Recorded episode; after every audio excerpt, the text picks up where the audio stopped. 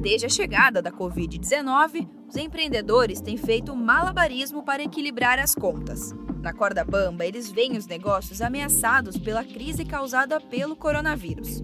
Mas existe uma alternativa que pode ser lucrativa neste período: fornecer para o governo. E no podcast de hoje, a jornalista Patrícia Gonzalez, do Sebrae São Paulo, conversa com os consultores João Carlos Loureiro e Camila Patrício sobre o universo das licitações. Seu negócio em tempos de coronavírus. Oi, pessoal. Eu sou a Patrícia Gonzalez e hoje estamos aqui para tirar algumas dúvidas sobre como fornecer para o governo durante a pandemia. João, explica para gente o que é uma licitação.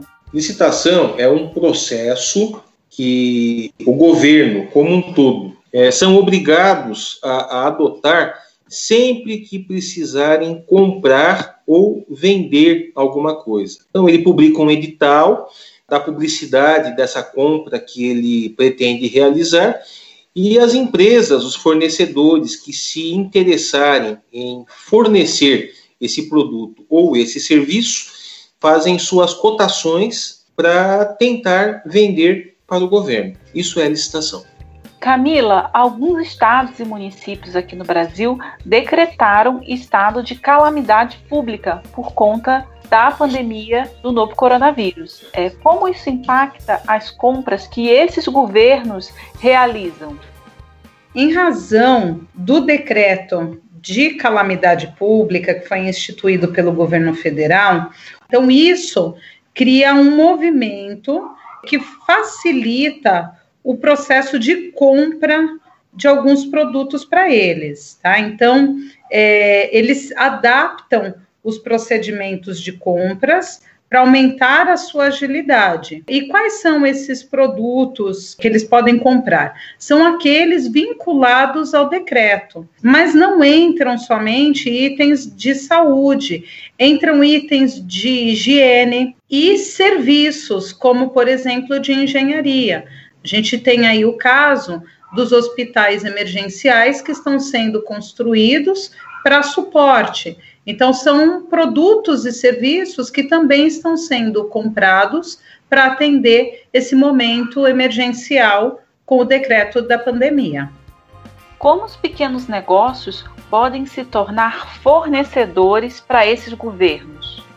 Hoje, com essa legislação que patrocina as pequenas empresas a participarem das licitações, bastará que eles se organizem, vai ter que organizar alguns documentos, nada complicado, documentos que a maioria deles são todos obtidos pela internet, é, fazer os cadastros né, nos portais das prefeituras, nos portais do governo federal, do, dos governos estaduais, e começar a, a cotar os produtos, cotar os serviços de acordo com as suas capacidades de atendimento aí à, à demanda.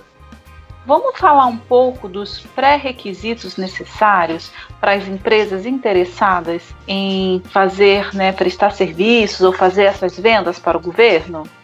Primeiramente, é importante que essas empresas elas estejam preparadas documentalmente. É, levantar a sua documentação, estar em dias com as certidões negativas e, além disso, é fundamental ler atentamente os editais, para que você não entre em armadilhas. Se você não der conta de atender uma vez vencido, você corre problemas, é, inclusive jurídicos, por ter aceito aquele edital.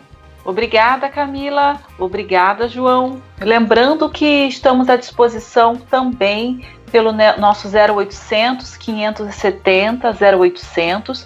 Você pode agendar a sua consultoria online, todas gratuitas. Temos também o nosso chat à disposição de vocês e também estamos disponibilizando mais de 100 cursos EAD pelo site ead.sebraesp.com.br. Podem contar com a gente. Este podcast teve entrevistas da jornalista Patrícia Gonzalez, do Sebrae São Paulo, e locução e edição de Giovanna Dornelles, da Padrinho Conteúdo, para a agência Sebrae de Notícias. Até a próxima. Tchau!